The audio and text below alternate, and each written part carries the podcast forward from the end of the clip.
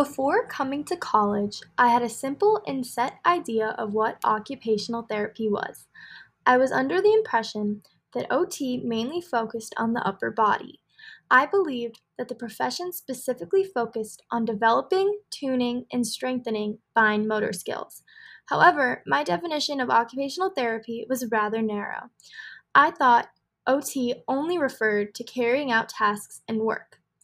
I was unaware of how complex the profession was and did not realize that OT works with the entire person and their mental well being. My knowledge about OT has been refined and strengthened. I have come to realize that occupation doesn't just refer to performing tasks, as the term includes a plethora of other definitions.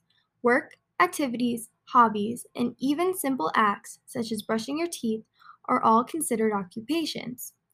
Certain occupations can be performed daily, while others are performed rarely. This is what gives occupation meaning, as some activities and hobbies carry significance and are valued by the person. Occupational therapy centers on the health and wellness of the individual because occupation gives people a sense of purpose.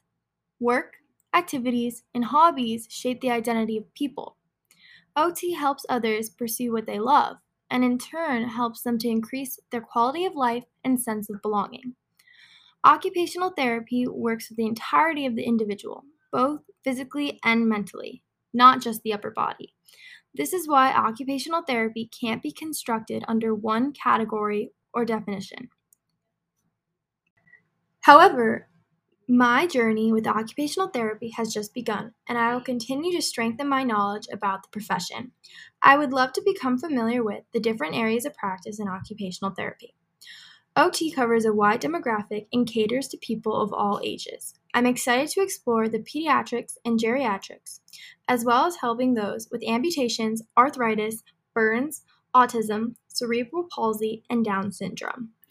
I would also like to learn about the different settings OT practitioners work in, like schools, hospitals, private practices, and rehabilitation centers.